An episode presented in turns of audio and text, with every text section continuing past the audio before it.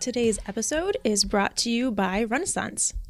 Renaissance has solutions to improve student outcomes. As a global leader in assessment, data analytics, reading, and math solutions for pre K to 12 schools, Renaissance is committed to providing Catholic educators insights and resources to accelerate growth and help all students build a strong foundation for success.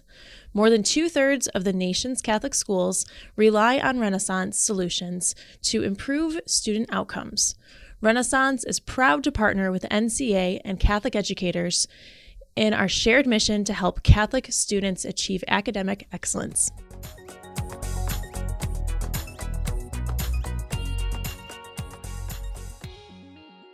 Welcome to the NCEA podcast. I'm your host today, Colleen McCoy Sika, Director of Professional Learning for NCEA. My guest today is Mr. Will Dennis, and he is a teacher of theology at Villa Joseph Marie High School in Holland, Pennsylvania, which is part of the Archdiocese of Philadelphia. Throughout my life, I've known hundreds of teachers, and many of them have had more than one job, whether during the school year, sometimes it's a summer side hustle gig, but I've not encountered many situations as unique as Mr. Dennis's. Will is here today to tell us about how his two worlds and how his two passions collide, and how the tenets of one job, his improv studio, combine with his day job teaching high school theology. Will, welcome to the podcast. Thank you so much for having me on, Colleen. It's a, it's a real pleasure. So, can you tell the listeners a little bit more about your background and what brought you into teaching? Yeah, so I have uh, sort of a circuitous route that brought me into uh, teaching in the classroom, at least. So, I think, like most things, uh, we have these innate talents one way or another. And I think you know, from the beginning, I was probably always drawn to the idea of teaching. It's what I loved so much, even in day to day interactions as a young person, even in various positions that may not have been a classroom teacher. As I paid attention kind of to what was happening, where the Holy Spirit was moving, things like that, it was always about teaching and being in that uh, position. So even when I was uh, sort of making a life in theater, right, which I did for a, a, period of time, I was teaching as well. So I would be performing, but so much of my work came from education, from teaching, from building curriculum for uh, theater education, things like that. And so, uh, sort of a combination of these two things a deep love of theology and service and social justice, and uh, a love for theater and then the formation of both of those, right? So I studied theology in school and I worked for a short time as a campus minister. And then I also studied theater in school and I worked for a period of time as a performer. So these sort of two roads intersected at once. And then I found myself at an amazing place, Villa Joseph Marie High School, teaching theology. And I teach world religions and vocations which is even more interesting sort of when I think of that other job, right? That that other line of work, that improv studio, is this idea of figuring out who you are and who God created you to be, while sort of pursuing your passions, right? And paying attention to those things that get you up in the morning, those things that seize your imagination. So here I am, sort of having my imagination not only seized but sort of gripped in a vice grip and sort of nurtured and juiced for everything that it's worth through improv this thing i fell in love with. And it's making me i think on most days a, a better teacher because i'm paying attention to this other vocation.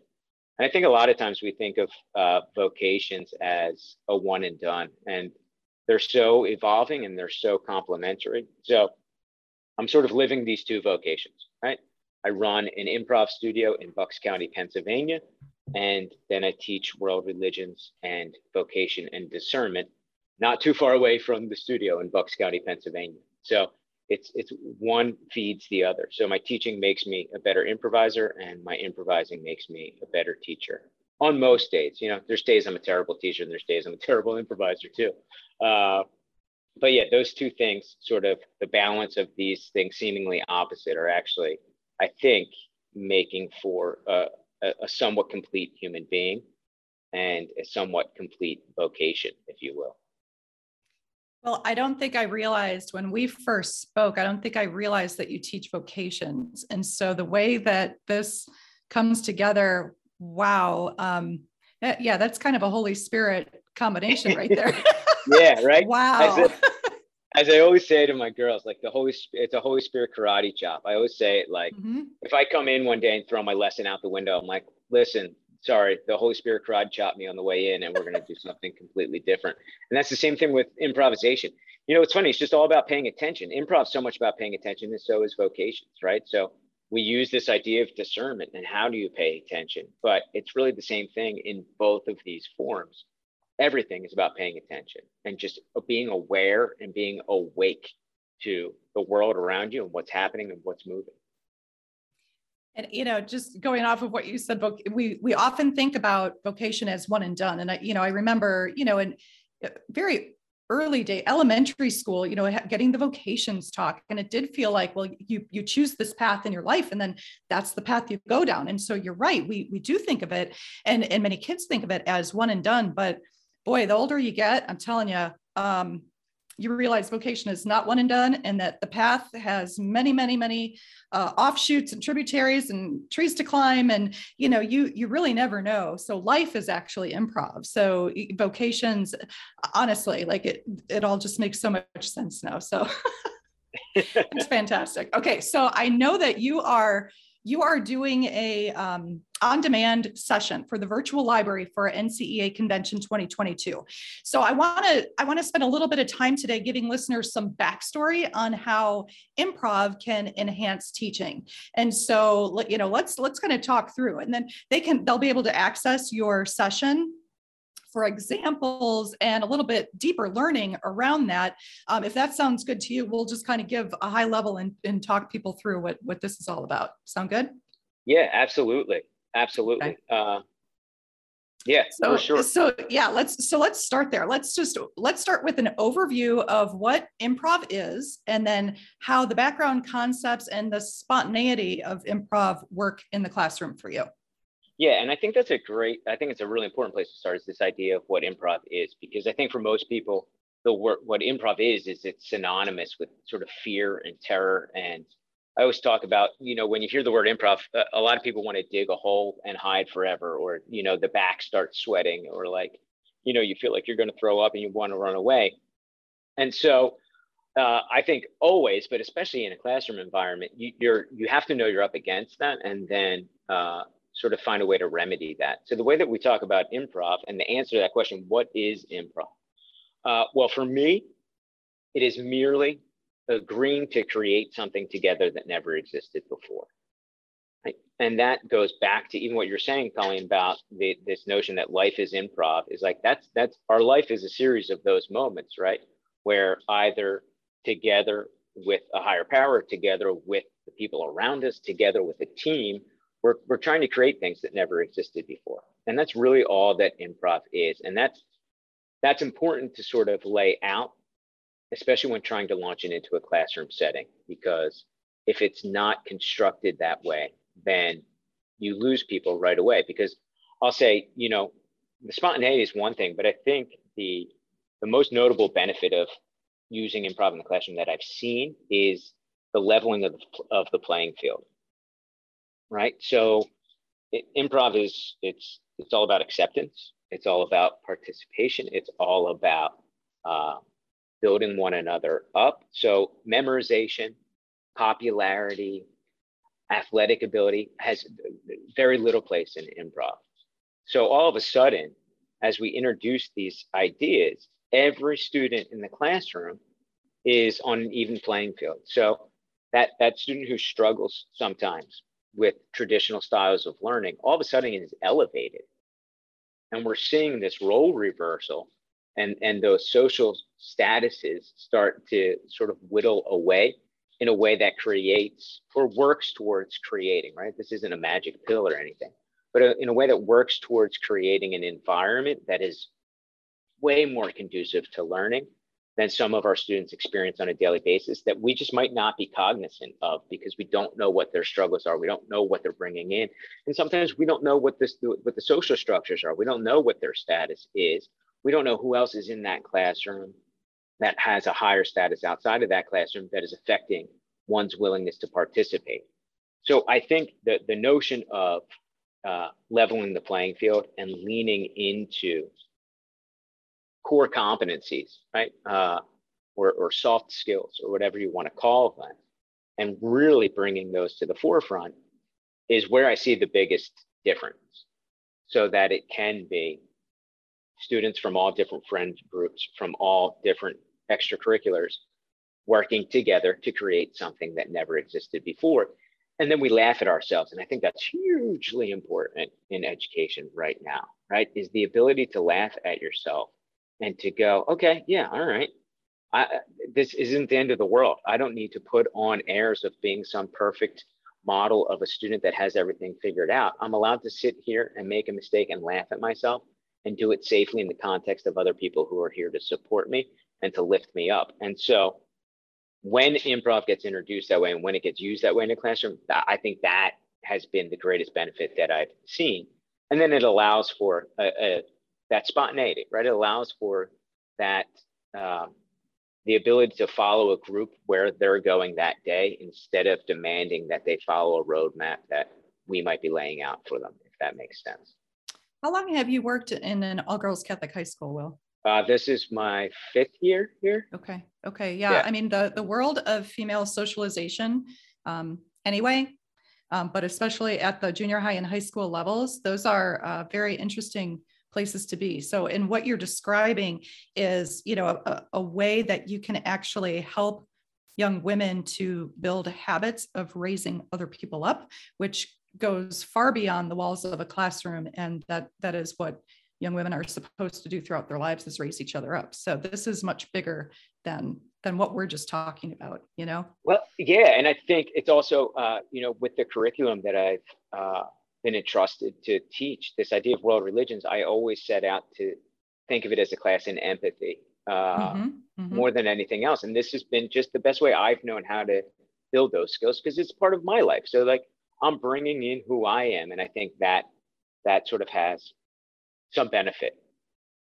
Yeah, that's awesome. So, okay, so you have you have uh, five tenants. I think you told me five tenants of improv that you use in your studio and that you also use in the classroom. So let's let's talk through what are those five tenants, and then how do they um, how do they make sense in one place as well as in the other? Yeah, sure. So these are these are five. Uh, so we'll start with the studio. We've sort of whittled these down to five, right? uh, in improv, there's sort of there's endless rules and there's also no rules, and the rules that do exist are made to be broken, and it goes on and on and on, right? So depending on who you talk to, you can get you know up to ten different rules or tenets or guidelines. You could get one, whatever it is. We've we've settled on five, and these five have also we've used in the classroom. So what we try to focus on so much with the studio is this idea of applied improvisation, so that in addition to learning a skill set, we're also learning these tenets that can be applied to your everyday life, regardless of what you're doing. So, the that you are an accountant or a uh, human resources manager or a lawyer or a dentist or a student or a teacher, you can take these ideas and apply them to your life. So then we took that and we just sort of specified it and we broke it down in such a way that we looked at just student and teacher. So it's like, all right, great. If this can be applied everywhere, how can it be applied to the classroom? So the five tenets that we'll go through quickly, and there'll be more of this on that on-demand session. We'll sort of break these open. Is the first one is the first rule of improv. Now this one is universal. So I always say if you run into anyone who's taken an improv class from you know Philly to LA to Dubuque to you know wherever in between, if you say what's the first rule of improv, everyone should likely answer with the phrase yes and. So that's the first tenet, is this idea of yes and. And the way that we talk about yes and is acceptance and participation or contribution. So it's just reshaping our, our sort of mentality and coming from a place of acceptance with everything.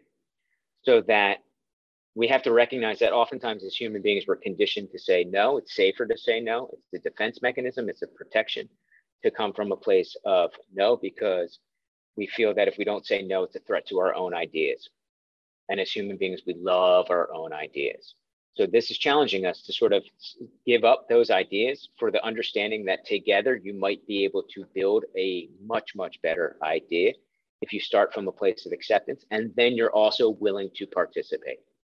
So it says to everyone, especially in a classroom setting, hey, what's most important here is the dignity of every human being.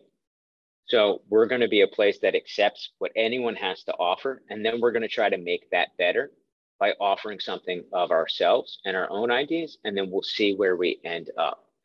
Now, a lot of people will come back to this, be like, oh, what? You can't just say yes to everything. And you're absolutely right. There's a time where you'll get down the line and go, all right, we need to say no to this specific thing, right? We're now in a position where we've yes ended it to a certain extent, and now we need to say no. Okay, totally fine. But the idea is that we always begin, the, the launching pad is a place of acceptance and contribution or participation. It's also, if we think of it as human beings, but think of a time, we probably all have, you know, a plethora of these examples where we offered an idea and it was shot down. How quickly are you going to offer another idea in those circumstances? We don't, right? We shut down and we go, all right, I'm not participating in this meeting, this session, whatever it is anymore, because I feel like what I had to offer was rejected. So we try to flip the script and instead of coming from a place of negation, we come from a place of acceptance. So that's the first one. And now from there, everything else builds. So when we talk about the second one, it's this notion of giving yourself up for the good of the team, right? And that's a strong offer for a number of reasons. One is the idea of selflessness, and we know this, right? Uh, we aspire to this, this notion of selflessness, love for one another, and that's admirable and that's awesome. The other thing that I talk to my students about all the time is if my number one job is to make everyone else look good, then I'm not thinking about myself and my insecurities.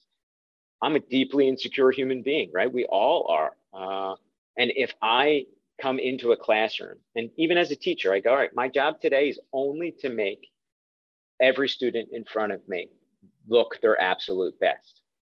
Then I don't have the time to think about how bushy my eyebrows are, right? the fact that I'm balding, the fact that I gained weight over the pandemic, the fact that I'm five five if I stand up straight on a good day, you know, like those things don't enter my mind. And so it frees me up from the self-judgment that would often be a roadblock to my own creativity. If I'm not thinking about what I'm insecure about, I'm free to sort of dream as big as possible and not self-edit. So do the, the girls do the girls internalize that? Does that work? Uh, uh, yeah, to a certain extent, right? Uh, and it takes what I'll say to all of this is like the consistency of using it is is important, so that it doesn't feel like a one-off uh, for them, mm-hmm. and it's not just about playing games in the middle of class, but that revisiting these things over and over again, because I'm sure anybody who has any students, but I think it might be uh, more prevalent in a all-girl environment or a co-ed environment but this might be a little bit less in an all male environment, is apologizing for your answer before you've even given your answer or qualifying your question. And the amount of times, and it doesn't do any good, the amount of times I hear this is probably a stupid question, but, and I can say, no, it's not. There's no such thing, right? We've all heard this. No such thing as a dumb question. They don't believe that unless they've lived it over the course of a semester, a year, or whatever, of saying, like, hey, it's okay to ask a question for any reason whatsoever if I have a question, right? And I don't need to judge it. I don't need to qualify it. I don't need to make pretend that it's a stupid question just to make things uh, deflated and easier so that I don't put myself out there. So that it is, it's sort of when all of these things are built together, then it tends to be a little bit more successful than if you just take this out and say, like, hey, don't judge yourself, right? It's it's about everyone else. Make everyone else look good. That's fine, but unless it is in the context of all of this other stuff, it's not going to do us any good. right? So the next one that we actually talk about, the next tenet sort of goes off that. And it's ironic because I just talked about asking questions. And the next one is to make statements. And more specifically, the tenet is if you can phrase a question as a statement, do so. So it doesn't eliminate questions. Good luck trying to eliminate questions from a classroom. You will probably be a very ineffective teacher. But if you're able to encourage and empower students to phrase things as a statement when a statement is able to be said instead of a question, then it propels things forward.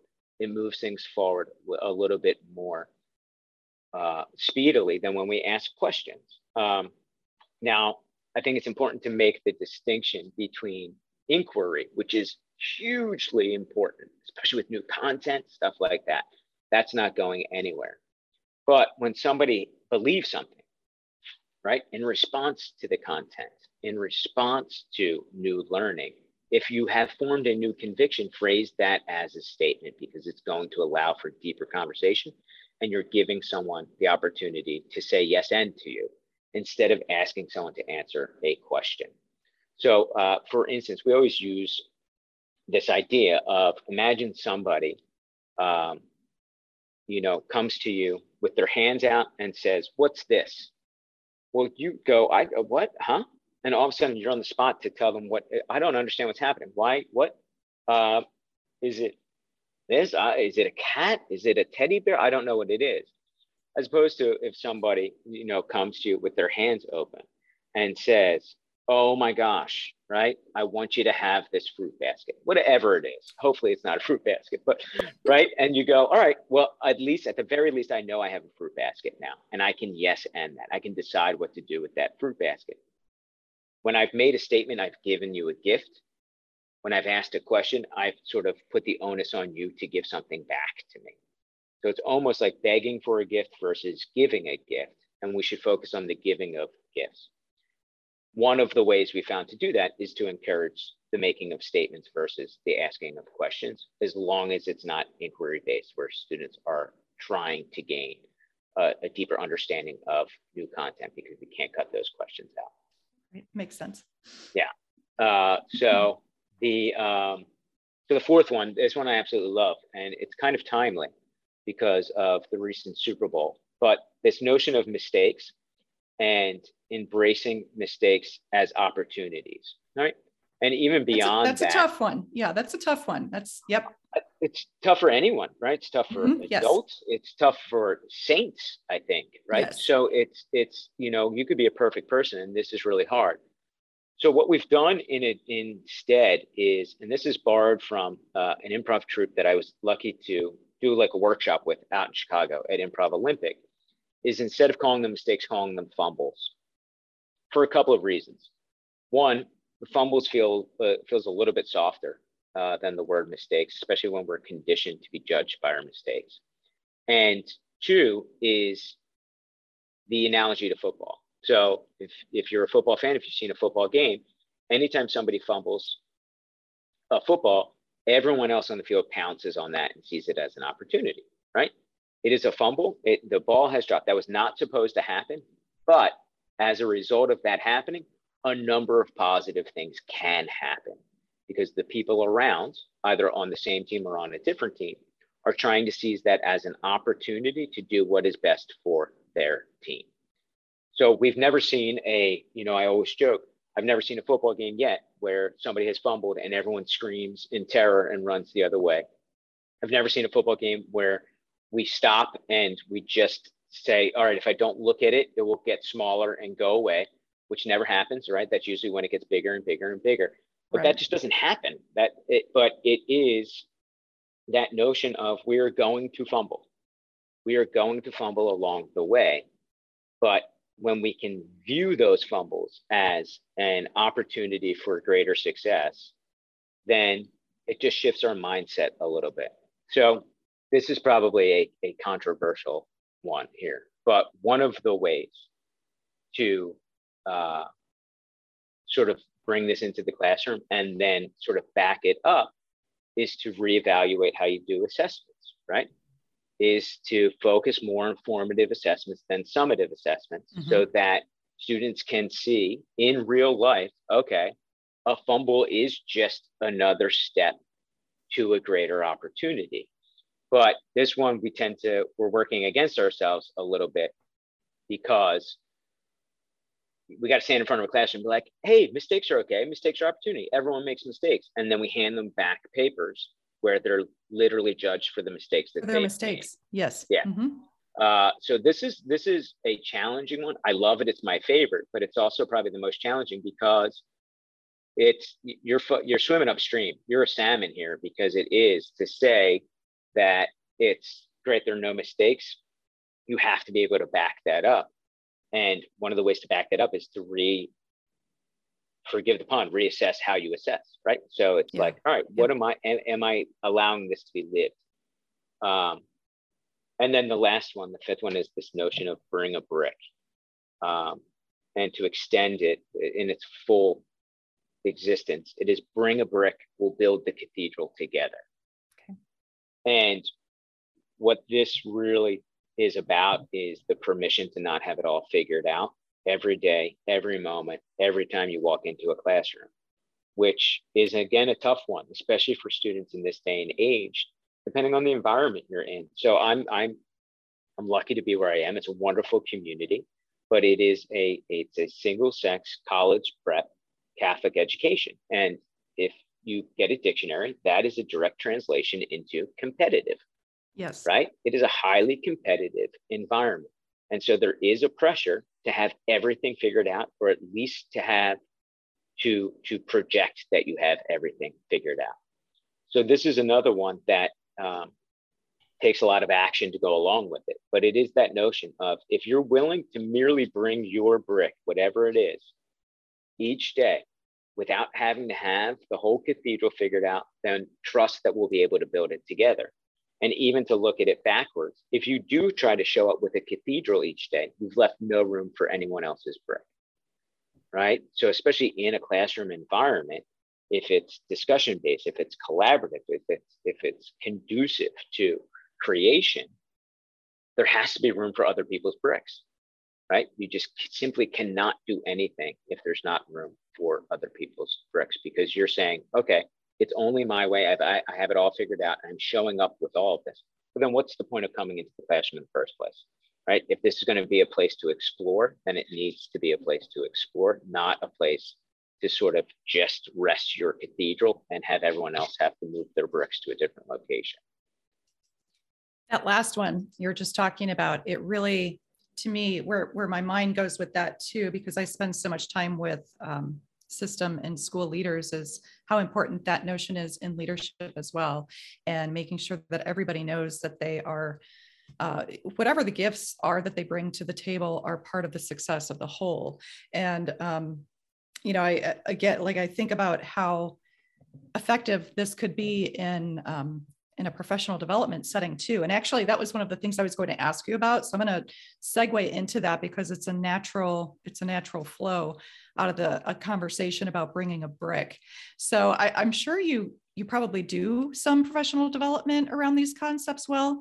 And when we talked, uh, you mentioned something called the Yes and Challenge. And is this something that you're integrating into professional development? And do you integrate all of these concepts into professional development for people? Yeah, so a huge part of what we do, uh, again, going back to the studio, is mm-hmm. professional development, both in the corporate world and in education. Got it. Uh, nice. Uh, and okay. having those those opportunities to again take these tenets and apply them to whatever it is that your work is doing. So um, our next uh, student assembly. So we're going to be we're doing a student assembly for uh, ninth graders coming up soon. And we're going to use that as an opportunity to launch this new challenge called the Yes Ends Challenge. And basically, what it is, it's a pay it forward type thing. But from now on, whether it's corporate, whether it's educational, whether it's professional development, any of the workshops we do are go- it's going to end by everyone getting a card, a Yes And card. And on the front, it says Yes End. And on the back, it basically says the, original owner of this card uh, you know, it, experienced a moment of yes and, and they've challenged themselves that the next time they're in a position where they would typically respond from a place to no, if they respond instead from a place of acceptance, they're going to pass that card on to the person who is the beneficiary of that encounter. Hopefully, uh, from our end, with an explanation of, hey, I typically would have come from a place of no here, and I just noticed that I did come from a place of yes and. Let me talk to you about yes and. I'm going to give you this card, and then you can do with it whatever you want. So the hope is that it spreads the value of acceptance in this world, um, and sort of gets that message out there even further than just a workshop. You know what I mean? Because yep. we've been trying to think of you know, my wife and I, we started the studio because we believed deep down that improv could ultimately change the world, at least a little bit. And so it's like, uh, let's see how we can also continue to do that. So we will not ever be able to do a workshop for every human being. Even every improv company in the world won't be able to do a workshop for every human being. But if the people themselves start talking to one another about it, I think there might be some potential for change for the good. So that's the hope at least. Uh, but we'll see. It's a new initiative. It might be wildly successful or it might be a fumble. We'll find out. Uh, we'll find out with the next assembly.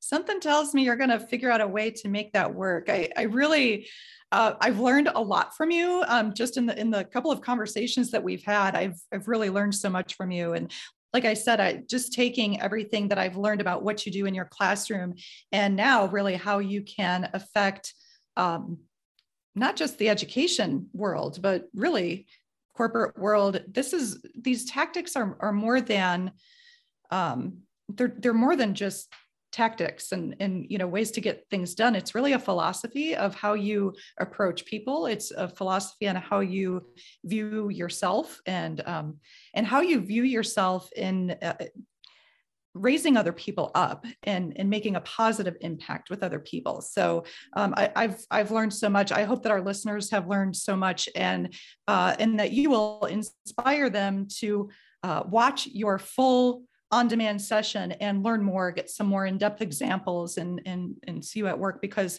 this is not, I know that you're a theology teacher. This is not just about theology. I think we've made that clear. This is something that moves beyond the walls of a theology classroom and can work for any teacher or any leader. So um, I just want to thank Mr. Will Dennis for joining me today as a guest. This has been a fantastic conversation. And I want to thank our listeners for joining us for another successful NCEA podcast.